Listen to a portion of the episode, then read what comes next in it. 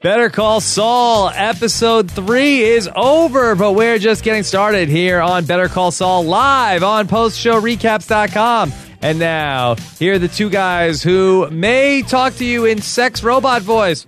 I'm Rob Cesternino, and here's Antonio Bizarro. Oh, I feel like I have to reach for a spoof here. I don't know. I didn't realize I was going to have to uh, get one of those. Pa- I'm going to be like a cat. I felt like he was like a cat, just kind of unspooled. If you've ever seen a cat with toilet paper, Yes. that's what I look like. Yes, that's what he was doing. And uh, Antonio, very excited uh, to be with you here on a uh, late on a Monday night. Better call Saul. Uh, a little bit of a late night because we got into a live Celebrity Apprentice finale uh, discussion over on Rob has a website.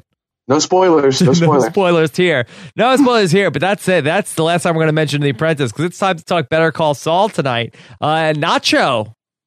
Nacho is Nacho Man, Rob. Yes, he's Nacho Man. He didn't do it. He's an innocent man, Nacho. And uh, we'll talk about everything that went on tonight uh, with the Kettlemans and uh, their faked, uh, faked their own death or fake their own kidnapping. Uh, they went on a camping trip. We find out that they're guilty. Uh, we f- see a little bit into Jimmy's backstory, and of course, uh, we get really the start of the story between uh, Jimmy and Mike.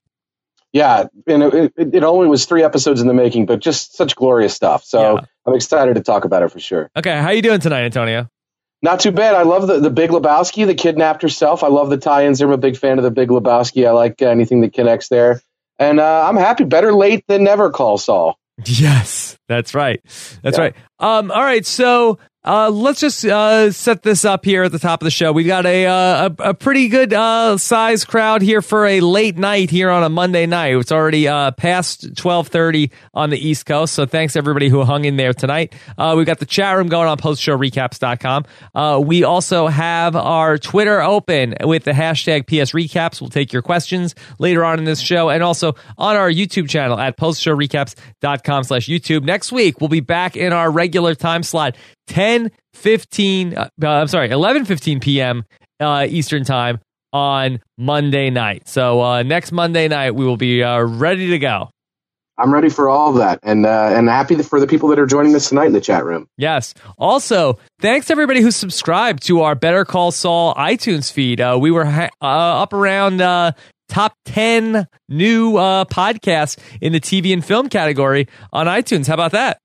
Oh man, I love the bell for that one. I feel like that uh, that's thanks to everybody who subscribes. So that bell's for you. Yeah. And uh, if thanks if you're subscribed. If you're not, you could subscribe. Go to uh, postshowrecaps.com slash BCS iTunes. That's uh, postshowrecaps.com slash BCS iTunes or click uh, the podcast tab to subscribe to all of post show recaps. All right, Antonio, uh, let's talk big picture. Uh, your thoughts on episode three of Better Call Saul. So I like it because the first episode, right? We had uh, we had to kind of have a story that really brought us and hooked us into the second episode because you know the most eyes are going to be on the show with that first episode, and then when you got the second episode, we kind of paid off some of that, and we kind of wondered what's the show going to be? Where are we going to go with this? I really do like that the Kettlemans, who were introduced early on in the series, are playing an ongoing role in the show. Uh, because I think if we if we ever rewatched it or if we went back and looked at the series as a whole, it's not just standalone episodes. Things that happen early on in the series are paying off as we go along. And that's a lot more like Breaking Bad than a lot of your other one hour cable dramas. So I'm very happy to see that that's kind of an ongoing thing with the show. And, uh, and I'm excited to see where it goes. Yeah, I really am interested to see how this is all going to play out. And definitely there was uh, some tense moments. There was action sequences, stuff that I wasn't exactly sure we were going to get too much on Better Call Saul. Yeah, just uh, it, Bob Odenkirk, not known as an action hero. Yeah, well, but a lot of action sequences. Yeah, and and good. I mean, there you've got M- Michelle MacLaren directing the sep- second episode. We've just got uh, great directors from the Breaking Bad of Wally, just people that come around. Terry McDonough directed this one, so it's uh it isn't a show that necessarily invites it, but I, I like that they're finding ways to find it. They know who their audience is, right? Yes, absolutely. Um, Antonio, the Kellerman's plan, like, there's no way that could work, right? Right. Um, I mean, and not for anything. I mean, Saul was like, uh, you know, trekking through the desert for like an hour or two, and he was just like totally exasperated. How, how long are the Kellermans staying out there? it's a good question, right? Like till the heat, I don't think they expected that the neighbor would put eyes on uh, on Nacho sitting out there and that a full blown police investigation would start. I think that was more to kind of disappear from the house for a little while and lay low. I don't think they expected the police to be involved. So they're they're in some really hot water here. This is this is a terrible plan. And to go up into the woods with all that money and no gun, Saul's really lucky, or Jimmy's really lucky. He didn't get shot in this episode. Forget no gun. Do they have any water? I mean, do they have any food? I mean, how long could they survive up there? I don't know that that Mr. Kellerman, he uh, Craig or Greg or whatever his name is. He looks like a pretty tough guy. He's probably killing animals with his bare hands up there. It's like The Walking Dead up there.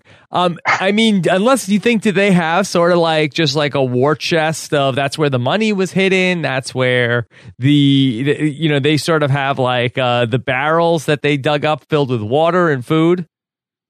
Yeah, it's a it's a good question. Or maybe they set some traps, or you know maybe they're survivalists. Uh, I don't know. They looked like they're living in a pretty nice house. So I'm not sure that this was a very well formed plan. I mean, these are the same people who definitely embezzled money and then bought a boat with it, apparently. So these are not exactly master criminals. It's freaking amateur hour up here. There's a lot of amateur hour, and it's really comes down to Jimmy who apparently has a conscience ends up sort of like making this whole mess. Uh, but when he tries to warn them about what was going on with Nacho, did it surprise you to see Jimmy be the one to tell them uh, to uh, be on the lookout? It is interesting that uh, Saul Goodman slash Jimmy McGill, Jimmy actually having a conscience, conscience is what's causing the problems. Um, if he didn't have that conscience, maybe we wouldn't have the problems we have. Although, then again, maybe the entire family would have been murdered by Nacho. We don't really know uh, if that if they would have been worse off without Jimmy calling them. But yeah, his conscience is uh, is really interesting. It's not something we know from the Saul Goodman character from Breaking Bad. I know there's a few of you out here gave us feedback on our podcast that never watched Breaking Bad somehow. Go to Netflix as soon as this podcast is over and start watching. But what are you waiting for? Yeah, I mean it's uh, it's time to break bad. But if you didn't watch it, Saul Goodman, the lawyer that Jimmy becomes, never had a conscience. So it's very interesting to see this conscience in Jimmy McGill. And I think we saw at the beginning of this episode, some of it might be tied to a kind of a 180 that he does from from Slippin' Jimmy, maybe making a promise with his brother we saw referenced in an earlier episode. He's sticking pretty true to that. So it is interesting to see what what uh, becomes as a result of that conscience. Yeah, and I do want to talk more about the flashback, but just to uh, talk this through, Antonio, uh, as a lawyer, um, what is Saul guilty of at this point uh, with this case? It's a good question. So first and foremost, the whole setup attempt, the the ambulance chasing setup, where he's trying to create the ambulance, uh, is is certainly grounds for a lot fraud uh, there's probably some attorney misconduct going on here. Talking to someone else's represented client is usually not something, as an attorney, that is uh, something you can get away with. Um, also, when you're an attorney, there's attorney client confidentiality that Saul kind of glosses over when he's talking to Kim about knowing that his client intended to commit this crime. But when an imminent crime is reported to you, that confidentiality and that privilege sort of goes out the window and you're obligated to report it. So he's already kind of playing a little fast and loose with the rules of the profession and with the law. So he's guilty of a, a lot right now. Uh, but he's also kind of seemingly doing the right thing on, on some level. Uh, he he didn't want to tell the cops about Nacho, but he also didn't want to set Nacho free on the on, on the, the the Kellerman. So he's not doing everything wrong, but he's definitely skirting some rules. So, what he should have done if this is following protocol at the point that Nacho says he wants to tell them what's going on, or, or Nacho wants to go after uh, the, uh, is it Kettleman? I want to make sure I'm pronouncing the name right. Yeah, I think it's the Kettlemans. Yep. Kettleman. Um, team Kettle, the Kettle team. Team Team Kettleman. Um, at the point that Nacho says he wants to go after them, then he needs to go to the police with that, not go directly to the Kettlemans a lawyer would probably say, well, if you had any reason to believe that a, that a crime was imminent, that that law was about to be broken, like if your client tells you, I'm going to go murder that guy tomorrow at three o'clock, you're you're supposed to report that. I mean, you have to report that.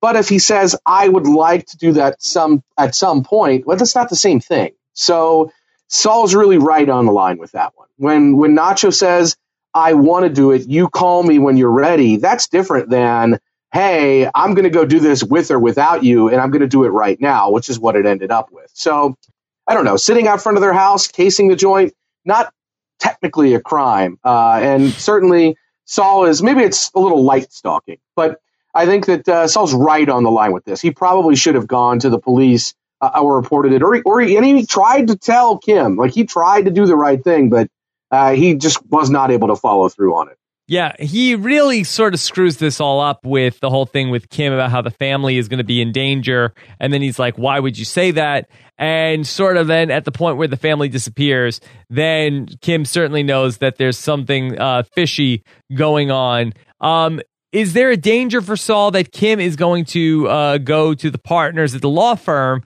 and say how Saul's involved with this?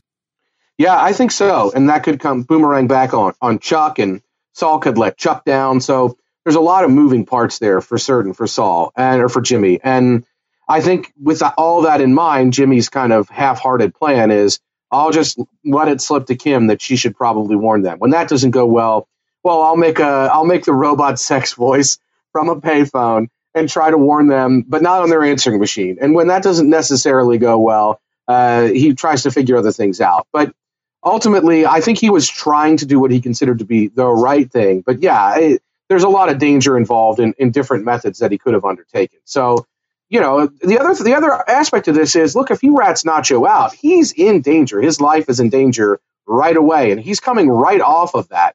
And seeing the legs get broken as a you know six months probation kind of sentence. So I think that there's a little bit of fear of the Nacho in him, and I understand that for sure.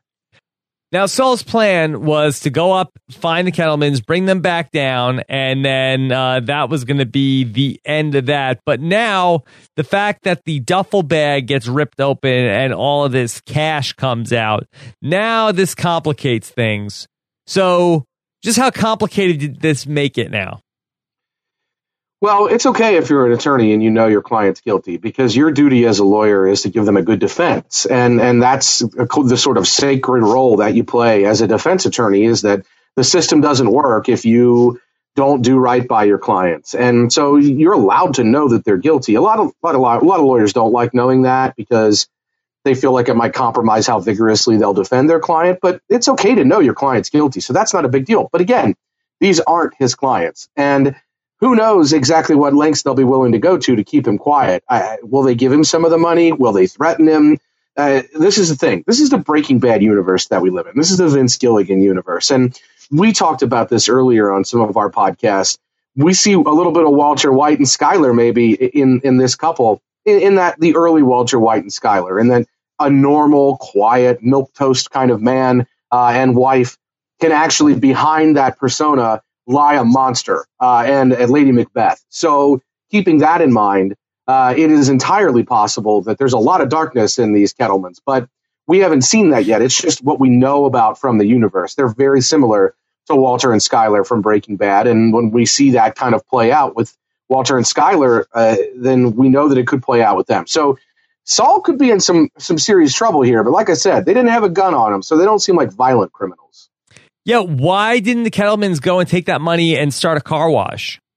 Yeah, or or maybe a nail salon or perhaps a laser tag place. Uh, there's a lot of things that they could have done. There, there. It's a.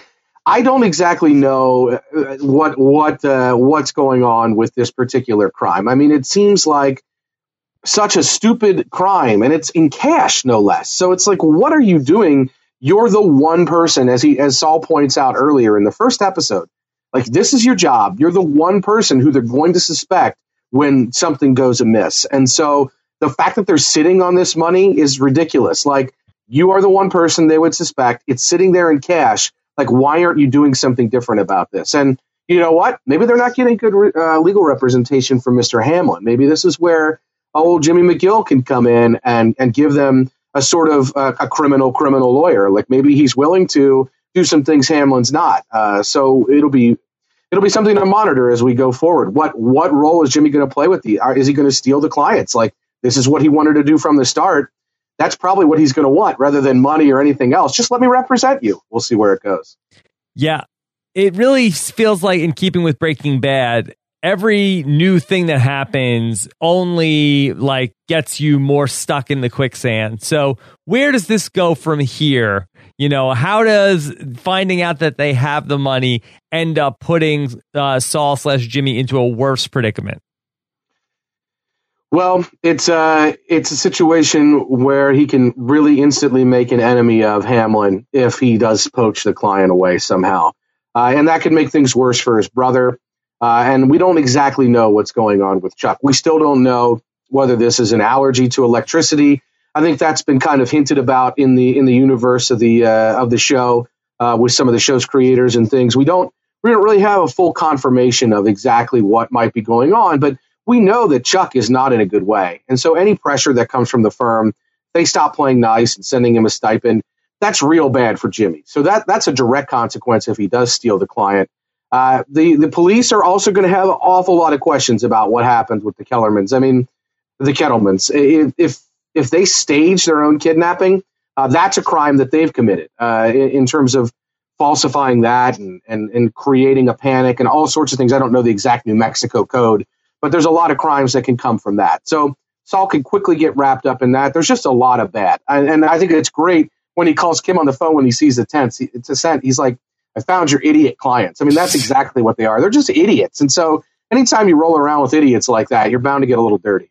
Well, I think for Jimmy, the biggest threat probably still lies with Nacho because, I mean, even if he was to take on the Kettlemans as a client, now uh, you know, Nacho is going to probably be released as being somebody who's not guilty. And now it's also going to be that he's going to still want that money. And so um, he's going to want Saul to work with him on getting him that money. And if he's representing them, then he, that's a bit of a conflict of interest, right? Yeah, for sure. And and he sort of had this conflict of interest already, and he tried to warn them about what might be happening with Nacho. But it's going to really come to bear with Nacho saying to him, like, look, look, buddy, like, uh, you put me in a really bad spot here. And they ran, if it, if it becomes news that they faked their kidnapping, that gets out there. If they're, if they're back on the street, first, Nacho in this episode thought that Saul dimed the opportunity out to another crew. Yeah. He was red hot about that, right? So if he thinks that. And rightfully he, so. And rightfully so. I mean, there's no honor among thieves, but still if he uh, if he thinks that Jimmy is is kind of going behind his back and working with these people against Nacho, that's sort of the same result. Uh, in that he's still going to see that as a direct assault on him. So you're right. Jimmy does have a big problem with Nacho, but I feel like Jimmy and Nacho have a decent rapport. I mean, he did threaten to kill Jimmy this episode, but I, I also have to point out that if Jimmy gets him out of the trouble, well, then Jimmy met his end of the bargain. So I, I got to say that maybe Jimmy can work with Nacho here. Maybe he can. Uh, maybe he can give him the same kind of speech that he gave to those brothers about how I'm the best lawyer you've ever had. Like this was actually pretty good work by Jimmy here. Yeah, Antonio, could you fill in some of the blanks for me? How did Nacho end up in the police custody? So what it sounded like is he was keeping a routine in trying to keep track of the routine of the Kettleman. So he was sitting outside their house, kind of logging when they were coming and going, finding a, he was casing the joint. He was finding out when a good time to, to kind of go in and, and rob them would have been. Uh, and in keeping a regular schedule doing that, one of the neighbors clocked him and saw him being suspicious there. Uh, his plate was run, and he was kind of his background was investigated. When they uh, kind of went to investigate the Kettlemans, and saw the front door open, and the police were involved. Uh, the neighbor had already written the plate down, so he was literally the first person they went to uh, because he was already on the radar of some watchful eyes in the neighborhood because he'd been out there. And so that's really just kind of a, another dumb criminal move. He, he left the blood in his van from the previous crime. He'd done all sorts of really stupid things. Where's the club the, soda?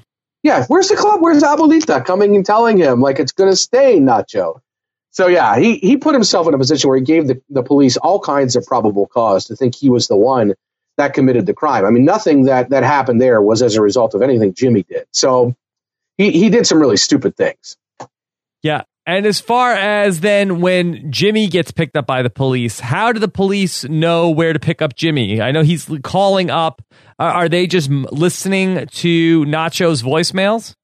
Yeah, I think they must have been. And then they must have heard the voicemail with the number on it, known where that payphone with that number was, and then come to, to sit on Jimmy. It wasn't exactly clear how much time had passed in the moments that Jimmy was waiting there, but certainly some time had. So that I mean that was my read. Did you did you get a different read on that? I figured they had to have run the number uh, and figured out where Jimmy was. Yeah, I mean that makes the most sense.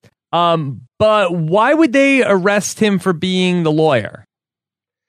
Yeah, I, I don't know that they necessarily knew who he was at, at the jump. I think that they thought he might have been an accomplice or someone that was involved in the in the actual crime that they suspected Nacho of.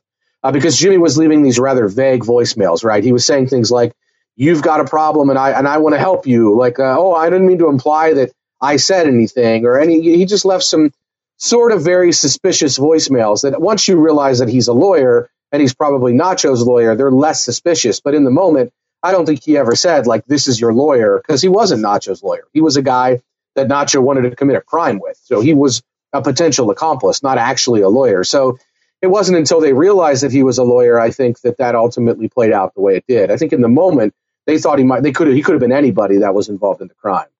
Yeah, so once he speaks with Nacho, and then Nacho accuses him of trying to steal the uh, heist from from Nacho and handing it off to somebody else, then uh, he ends up trying to investigate this crime himself. Uh, what did you think of the crime investigator Jimmy this week?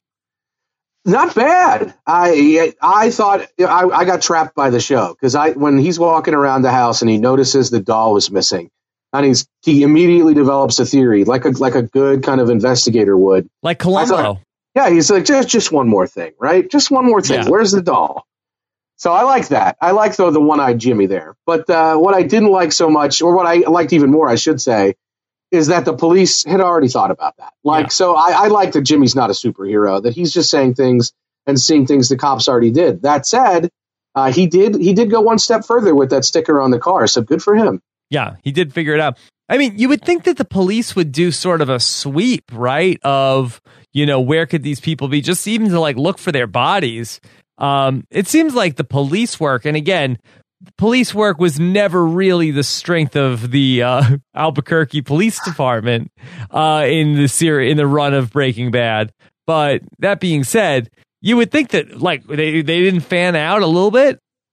Yeah, eh, or and, and I don't know exactly how far we know Saul seemed to walk around or Jimmy seemed to walk around for a pretty long time in the desert out there. So how long he walked was it a few miles? I, I don't know. Maybe that was kind of the expanded search or it was in the plans, but yeah, they it didn't seem like the cops had done a ton of work on this. Yeah. And uh, because how long do you think it took for Saul to find uh, where the family was? It seemed like it took several hours because the the, the lighting certainly changed. The sun went down and uh, and so that all played out that way. And so I think it, it probably seemed seemed to take several hours. We saw him take the coat off. The shoes were coming off. He was kind of getting a little tired and worn out. Uh, it, it did seem to take a while. So they uh, he, he found them. I mean, good for him. But it, it didn't. It wasn't instantaneous. It wasn't like they were camped right outside their their property there. All right. Let's talk about Saul and Mike a little bit because Oh, that was a lot of fun. Yeah, let's do it. I, I do you have a uh, do you have a diaper back there? You're going to throw at me, Rob? No, I do not. Um, and I've got plenty over here, but I won't. I will not throw it at you, Antonio. I appreciate that. yes. Uh, yeah, I don't care how many stickers you have, or if you push the button and you owe me four dollars or whatever. Um, I Thanks, will not do that. And I won't come you to death. Thank you. So, um, what did you think of Saul pushing the button to make the gate go up? Well, knowing what we know about Mike from Breaking Bad, that's a significantly ballsy move, right? Yeah. Yeah, but I don't think Saul knows that. He sees them this guy as like a tin pot tyrant, like a little bureaucrat just sitting there. He calls him a troll. Got to pay the troll toll. Like this, go go back under your bridge. And he doesn't have a lot of respect for Mike, and he's not one of the little people that saw that Jimmy treats very well. So the fact that he did that doesn't surprise me, but I love it because you and I know, and everybody watching who's seen Breaking Bad knows this is not a man to be trifled with in Mike. This is not somebody who you do this to Tread lightly, Saul. Tread lightly and none of these none of these half measures like if you're going to go you got to you got to win this guy's respect because and I think that does happen in this episode but man this is not a guy you mess with Yeah, and I thought he had a good a good move in that he was going to like leave the car in the spot where nobody else could get through because I feel like that horn honking was going to get to Mike eventually. Like right? Yeah, yeah, I would think so. I mean, it wouldn't. It would certainly get to me, and I. It's like Louis C.K. has a pretty funny stand-up routine about renting a car and then just not taking it back to the rental car service and just calling them and being like, "Here's where I parked it. If you want your car back, you have to go get it. That's where it is." And it's like, what are they going to do? Not go get it? So what's what's Mike going to do? Like he, he's going to have to let the guy. He's going to have to let him in, or the, the car's going to be blocking everybody. So seemed like a good plan at the moment, but uh, it didn't really work out for old Jimmy McGill. Yeah, yeah. Just like one of these uh, drive-through safaris, uh, his big mistake was getting out of the car. You know, stay in the Yeah. car. Yeah, unless like you're on Survivor Africa and somebody's just telling you, "Get out, get out, get out, Get hurry, out, hurry, hurry." hurry." Yeah, this is what you got to do. Have a nice day. Yep. See you later. Yeah. Um, yeah, so you should not get out of the car. Um, and so then uh, they get into a physical confrontation, and Saul starts like poking the chest of Mike, which then leads to Mike uh, doing some like uh, jujitsu and getting uh, Jimmy down on the ground. Yeah, a bigger mistake than getting out of the car is poking the bear. Yeah, don't do that. No, no, that's uh, that's it's like playing around with Satan's bunghole. It's just not something you do. Whoa. Yeah, well, you know, I just uh, Shouldn't do it the to old anybody, episode there. really, No, no, that's very true. That's very true. That unless uh, they ask you to. no, well, and, and perhaps even if they do, maybe you need to you need to consider exactly what uh, what's Yeah. in play there. Speaking but of yeah, tread lightly, yes. speaking of tread lightly and half measures, but no, Mike is not a guy to be trifled with. He looks old. He looks like a geezer. Saul's making fun of him. I'm going to gum you, or what are you going to gum me? You're going to throw a poop filled diaper at me. No, I'm going to give you an arm bar and take you down. Like I, this is not this is I'm this is not who I am. I'm not a guy who sits behind this uh, this this here. I'm I'm a lot more than that. So Jimmy found that out pretty quickly.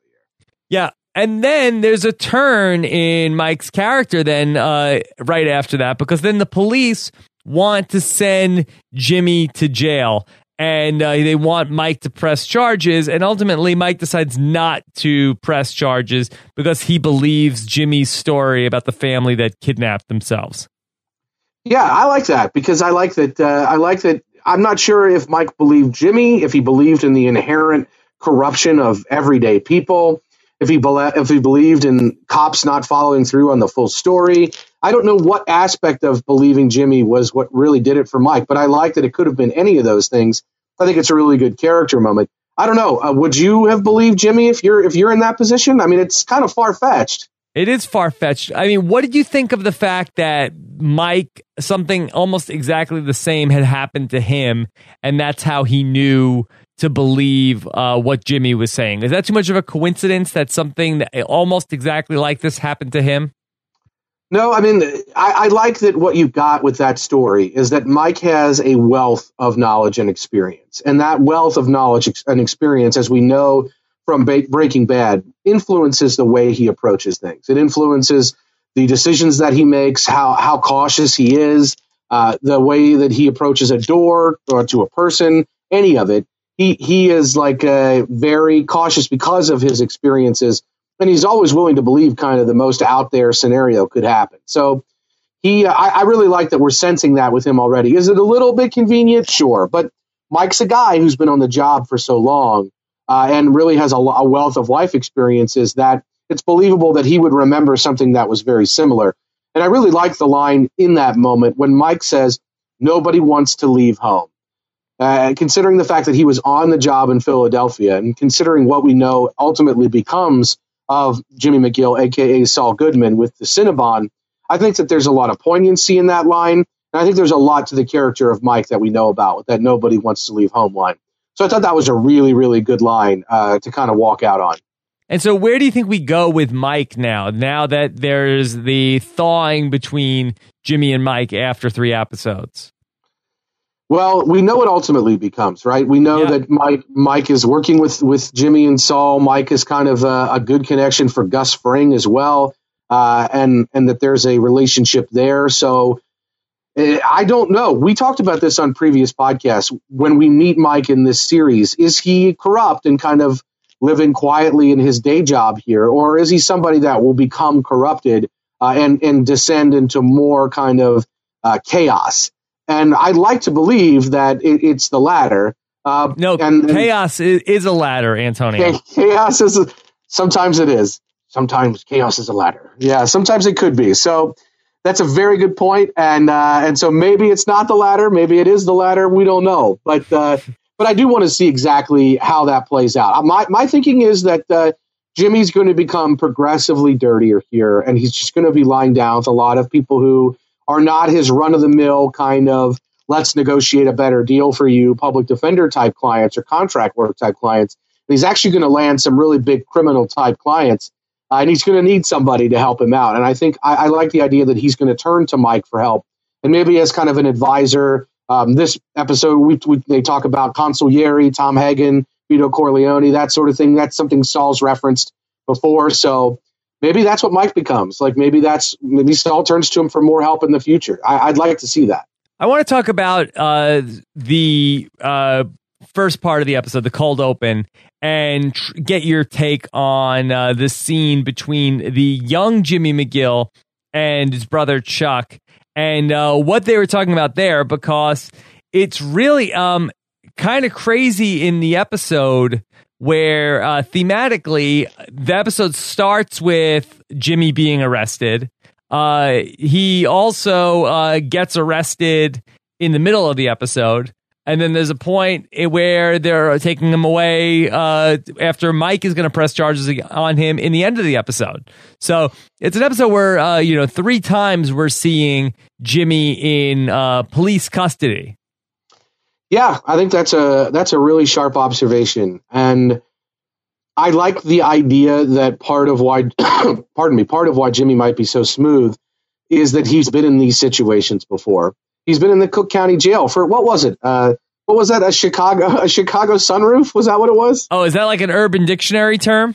I look, it's on Urban Dictionary. I looked it up. It was just from a couple days ago that it made it onto Urban Dictionary, so I'm not hundred percent sure that they're talking about the same things. Yet the but I will say that, that there was an allegation that Jimmy might have been a sex offender. Yeah. So yeah, so maybe what's on Urban Dictionary does fit with uh, with what he was accused of. But we heard property damage, assault, and perhaps being a sex offender. So I don't know where this. maybe those uh, listeners that are in Chicago can tweet at us and let us know what a Chicago. So no pictures, please. Yeah. Um, the fact that somebody posted it recently on Urban Dictionary, do you think that is that one of the Better Call Saul writers? It does make uh, it does make some it does make me wonder, or somebody who had seen the episode in advance, perhaps uh, that there was some link to it they may have fully invented a term that was never used before, uh, just to kind of be comical. On the other hand, that this may be an existing kind of con scam. I mean, maybe it involves like peeing in a sunroof. Who knows? I don't know why that would be a Chicago. Chicago's known for wind, so I don't know exactly how wind could be involved there. Yeah, and also he's a sex offender. Yeah, well, I'll tell you. I'll tell you in Kentucky, uh, where I live, if you're caught urinating in public, they they can hit you with the sex offender charge. Oh man, yeah, it's pretty rough for those Bengals fans that walk across the. Uh, I'm not saying I know anyone like this, but uh, people who go to a Bengals game and have a few pops and then walk across the bridge back to Kentucky where they've parked and can't make it to a bathroom, so they get caught urinating in public. That's uh, that's a pretty rough. That's a pretty rough gig to, to get set up with. So yeah, that can they can hit you with that for public urination. So yeah.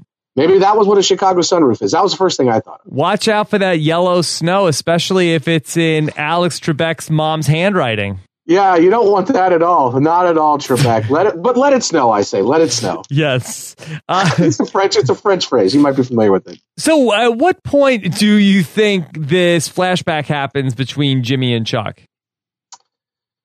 So if the show takes place in 2002 and and we're we're to assume that this I know that this is this is prior to the show because Chuck had a Zach Morris cell phone. Did you see that? Uh, I didn't notice the cell phone, but I did yeah. notice uh, Jimmy's hair. Yeah. yeah, right.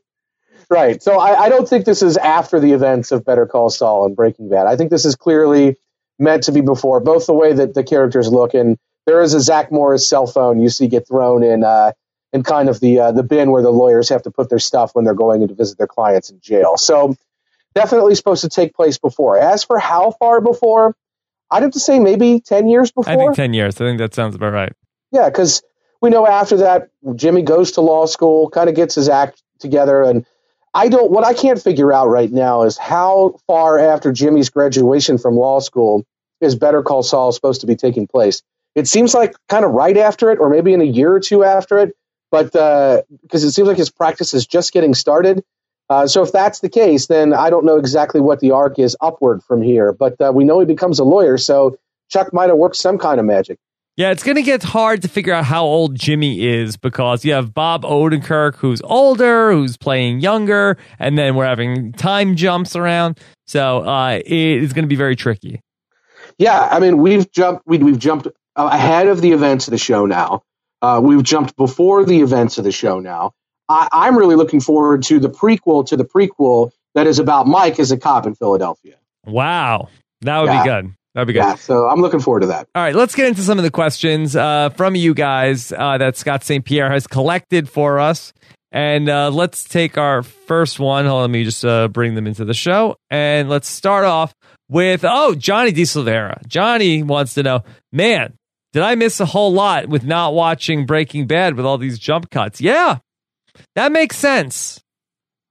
Yeah, I think you did miss a lot, Johnny, and I know that you're going to catch up uh, this summer on Breaking Bad. You've said, but uh, but yeah, there's a lot going on. Although what happened in the beginning here with uh, Chuck and Jimmy was not related to Breaking Bad in the least. So as far as we can tell, so there's a lot of little hidden references and a lot of insider stuff. A lot of what happens, obviously, in this episode with Mike and uh, with Mike and Saul. But yeah, I mean, catch up, Johnny. Come on. Yeah, I don't think you missed anything that was super important. I mean, really, if you didn't watch Breaking Bad, I don't see any reason why you would not be able to be following Better Call Saul, you know, 100% at this point.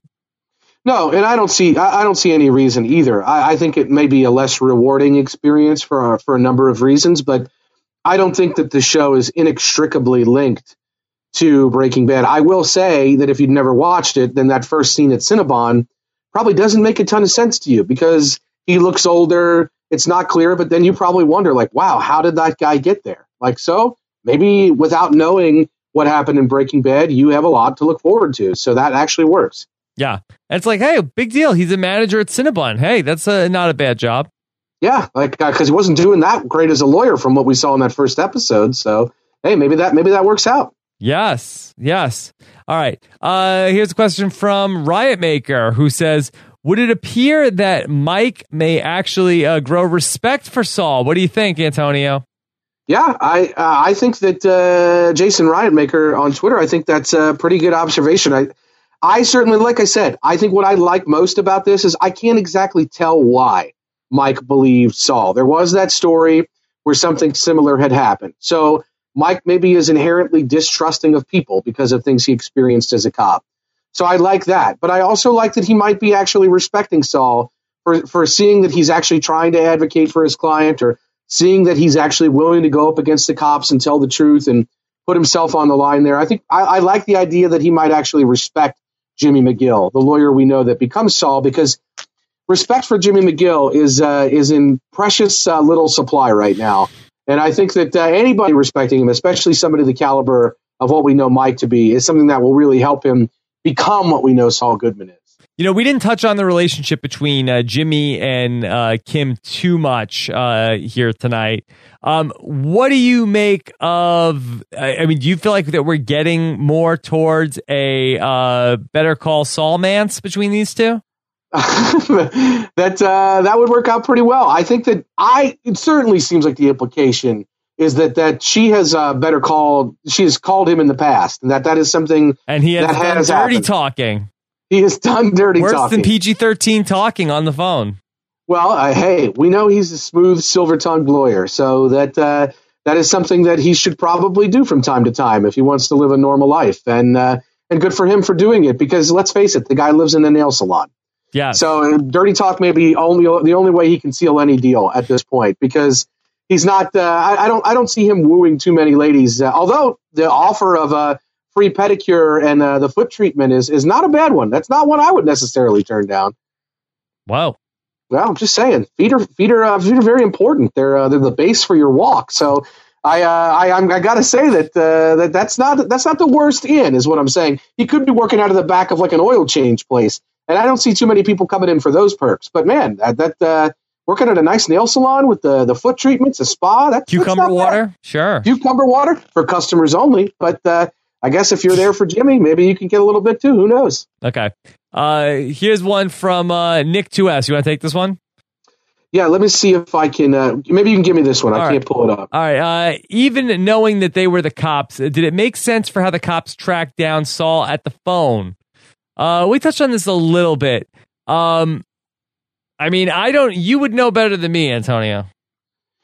Yeah, I, I think so. Like I said, the only thing that didn't make a ton of sense on that uh, from Nick was that uh, was that the timing. Like it, it did seem that it happened relatively quickly, but on the other hand, I, I got the sense that that Jimmy had been sitting there for a while, so they were probably looking at that particular you know number that that Jimmy had left and, and found out where the location was, and that was that. So. I think that that worked out pretty well. Uh, I can uh, I can say that uh, I, I bought that once I thought about the timing of it. I can take this next one, Rob. We got another one here from Jordan Zielinski, and Jordan says, "So the life of Jimmy McGill is from criminal to lawyer to criminal lawyer to Walt Crony to wanted on the run to Cinnabon manager. Do you think? Do you think Gene is the last form of Jimmy? Uh, Gene is uh, the Cinnabon Jimmy. Yes, or are we gonna? Are we gonna? I think Jordan's question is: Are we going to see more beyond Gene the Cinnabon manager? Um, no, I don't think he'll take on another fake identity. Um, let me ask you this, Antonio: Does Better Call Saul end with Saul dead? That is a that's a very good question. I, I'm it's a little too early for me to call that shot, but the the shot I, I would like to call is I don't think we've seen the last of of Gene. I don't think we've seen the I last agree. of of future Saul, and and I think that that being said, it would be interesting if the show went with a full on narrative storyline from that perspective. Uh, we talked about this in the first episode. Who could possibly be after him? Would it be the police? Would it be the cartels, like the DEA? Who who would it be? The who is he actually? Yeah, so the, the, it could be anybody. It could be the Kettlemans, right? So I think that that story is an interesting one, and I I don't think we've seen the last of Gene. But as for whether or not we're going to see Gene die, I can't really weigh in on that. I, I don't. I, what do you think? Are you thinking that that's something that's going to happen? Mm, I mean, what else are you gonna do? It would be poetic. I mean, if we build a story here where he he becomes, you know, maybe he and Kim really hit it off, and that's kind of an unrequited thing, or we find out more about him. One of the interesting things about Saul in Breaking Bad is that we never really saw a ton of things from Saul's perspective. He was a minor character, so we didn't see Saul going home at night, meeting with whatever Saul's family there might have been. We we don't get the sense that any of that was in play. We never met Chuck, for example, but we never we never we don't really know what Saul left behind when he left town as quickly as he did. So maybe there's some story that's going to be left hanging that that we could bring back together, and it'll be a happier ending than the one from Breaking Bad. Uh, we'll see. I would say maybe instead of Saul dying, I could see the show ending with Saul in jail. Like somebody finally has to, you know, pay for all the stuff him and Walt did and all the bad stuff that he's done all through the show. Maybe it ends with him going to jail. S- Seinfeld ending. Well, and it, it's a nice touch, yeah, for not helping somebody uh, when a crime's being committed against them, and that's a nice touch considering what we've even just seen in this episode, where, as you pointed out, he's in run-ins with the police several times. He's actively been in jail in the past, uh, and he's been very close to it throughout this episode, and also being threatened by drug kingpins and things like that. So. Uh, it's it's gonna be it's gonna be something where I could see that. I mean, I could see him ending up in jail, and the more we see him kind of in these situations, like we did in tonight's episode, the more poetic that will be. Yes. And Bob Odenkirk was on the SNL 40th anniversary and he asked a question to Jerry Seinfeld. Yeah, so a perfect tie-in. Uh, that's uh, that that couldn't have been that couldn't have been a coincidence. Yes. it has to be that they that they spilled the, they that was a they you they spoiled it was a little Easter egg, and you caught it, Rob. I that did. they were going to get a Seinfeld ending here, uh, and the judge's name is going to be Vandelay, and it's all going to be tied together. Um, what did you think about uh, when Bob Odenkirk described Better Call Saul? He's the star of the hit one episode of the show, Better Call Saul. I, I laughed. I mean, it's going to date that uh, 40th anniversary special. Even it even now has, but uh, thought that was a funny line. Yeah. All right, let's do two more questions. Uh, this is from Nando, who says, uh, "How much of the Mike storyline do you think we end up seeing this season?"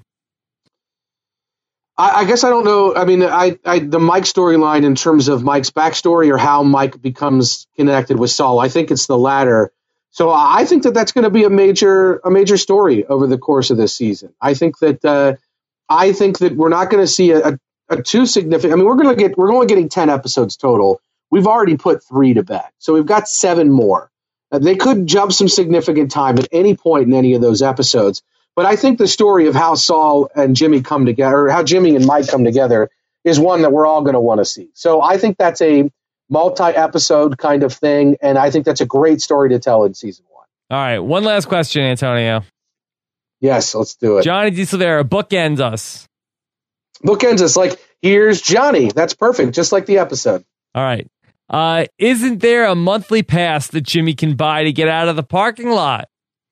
Yeah, well, Jimmy doesn't have a ton of money. Like he's uh, the the the he's stealing cucumber water for crying out. It's like this is not a guy who's got a ton of disposable income. So uh, he did drop about nine dollars worth of quarters into that uh, payphone with his uh, swingers esque calls to uh, to the voicemail of Nacho. But uh, but yeah, he, I don't think I don't think he's got enough money for all that. I love, by the way, that uh, that Johnny has bookended our our questions here because I love the bookending of the Here's Johnny in this episode. It's the first thing that Jimmy says when he comes into the Cook County jail uh, and he sees Chuck. He says, Here's Johnny. And it's yet another film reference from Jimmy. He referenced uh, either either all that jazz or the mask, depending on what your uh, what your it's showtime is is uh, you know what you want to what you want to take that from. He definitely referenced Network uh, in the first episode. Here he's referencing The Shining when he opens that tent flap. I laughed so hard, Rob, when he opened that tent flap. Even though it was really stupid thing to do, it was hilarious. So I love that here's Johnny bookend. I love that Johnny's question bookended with the questions. I like that that all worked out. Yeah, and this all worked out. Yeah, it went really well. I I got to say, I, I did have a question for you. I I wonder. Did you feel like uh, did you feel like that decal thing was something that the police really should have picked up on, like with the camping thing, or did you think that that was actually a really good bit of work by Jimmy? And I thought it was a good thing by Jimmy. I mean, for the police, uh, it just was insignificant because they didn't even think for a second that they didn't actually really get kidnapped. So it wasn't uh, like a clue for them because they just didn't even have their minds open to that possibility. Whereas Saul was working from the assumption that they were hiding somewhere and then saw the tent and it was like, oh, okay, they must be hiding in a tent. Let me go look in the in you know the desert. Um, whereas the police were like, no, they're 100% kidnapped. Uh, it doesn't matter what their bumper sticker is. Yeah, and and I think that that uh, that helped that helped Jimmy, and I I will say I think that that sort of complicated view, the way he looks at things a little bit differently, the way he's willing to see things from sort of an operator's eyes. I mean, from a Slippin' Jimmy mindset, from a if I were a criminal, how would I fake this, or what would I do, or where would I go mindset. I think that's one of the characteristics that makes Saul Goodman Saul Goodman. That's one of the things that makes him really, really good at what he does later on down the line. And so I really like seeing that here. I really like seeing that he's he's willing to operate from the assumption that it's not just an open and shut like somebody kidnapped him kind of thing. That he's willing to say, okay, it could be a lot like more. He's more cynical than that. Like it could be a lot worse than that. Uh, and and here's what it is. And and I uh, I like that. I like that we're we're we're kind of seeing these Saul Goodman characteristics in in Jimmy McGill. I think that that adds a ton of color that you don't get if you don't watch Breaking Bad because you don't know who Saul Goodman is. But once you know who he is, I think that that we, we see those nascent characteristics in Jimmy. I think that that means a lot to me as a viewer. All right, Antonio. You know what else Rob, mean a lot to the viewers if you give us a hashtag. If I give you, if we if we give them a hashtag, what what uh, I don't. I, we can't do Satan's bunghole, even though that, the, even though even though the prosecutor said it tonight, uh, and, and, Jimmy had to smell his, his BM in the bathroom. I don't think we can go that route. No, uh, do we? Do, do we have Do we have some suggestions? Do we have anything? We can't do a sex robot voice. Sex robot voice. Uh, sure, do that. Let's see where that where that takes us. Sex so, robot voice yeah, so if you if you listen here, just tweet at us with the hashtag sex robot voice, and everyone that uh, is on your Twitter timeline will wonder exactly what you're up to. Yes, uh, Antonio, fantastic job again tonight. Thanks, Rob. I really appreciate it. I always love talking to you about anything, especially uh, criminal lawyers. Yes, and thank you for uh, staying up late uh, both to you, Antonio and Scott, and to uh, everybody. Uh, pretty again, a very uh, a healthy audience here for a late night uh, in the AM on the East Coast.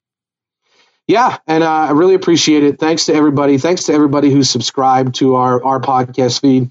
When you subscribe to the show only feed, it definitely helps us move up those charts in iTunes and. Uh, it expands the conversation so we can get more questions and, and have more content for you guys. So we really appreciate it. Yes. Also, uh, we've got the email address, better call Saul at postshowrecaps.com. Uh, if you want to send us in uh, more of a long form question uh, about the show, if you're sort of thinking about it during the week and you have a question you want to ask us, uh, you can send us those as well and we'll look at them. And uh, if uh, if it's if you're making sense, we'll bring it on the show. I can't promise we're going to bring it on the show no matter what. Yeah, I don't know. That that's uh, that's your realm, Rob. I'd like to get a, a, giant manifesto about Better Call Saul, though. I would I would really like to get that one that doesn't make a ton of sense and might have been written in blood on a wall somewhere. I would love to get that. So was that written you, by Drake? It may it may very well could have been. Uh, it very well Drake. could have been. Yeah. Yeah. Well, you got to love the Drake. You got to love the Drake. we uh, we had a very similar manifesto from Rob Kirk, one of uh, one of our our, our uh, supporters on Facebook who pointed out that Nacho might have been actually referenced in the actual series Breaking Bad when Jesse and Walt take uh, Saul out to the desert. He says, "Was it Ignacio that that is putting you up to this?" So maybe the the, the Nacho storyline with Saul is really going to go somewhere and make it all the way to Breaking Bad. Okay, all right, Antonio, great job. Subscribe to the Better Call Saul podcast feed, postshowrecaps.com slash BCS iTunes. Looking forward to hearing what you guys have to say in the comments. Have a great week. We'll be back next Monday night, 11.15 p.m. Eastern Time. See you then. Take care, everybody. Bye.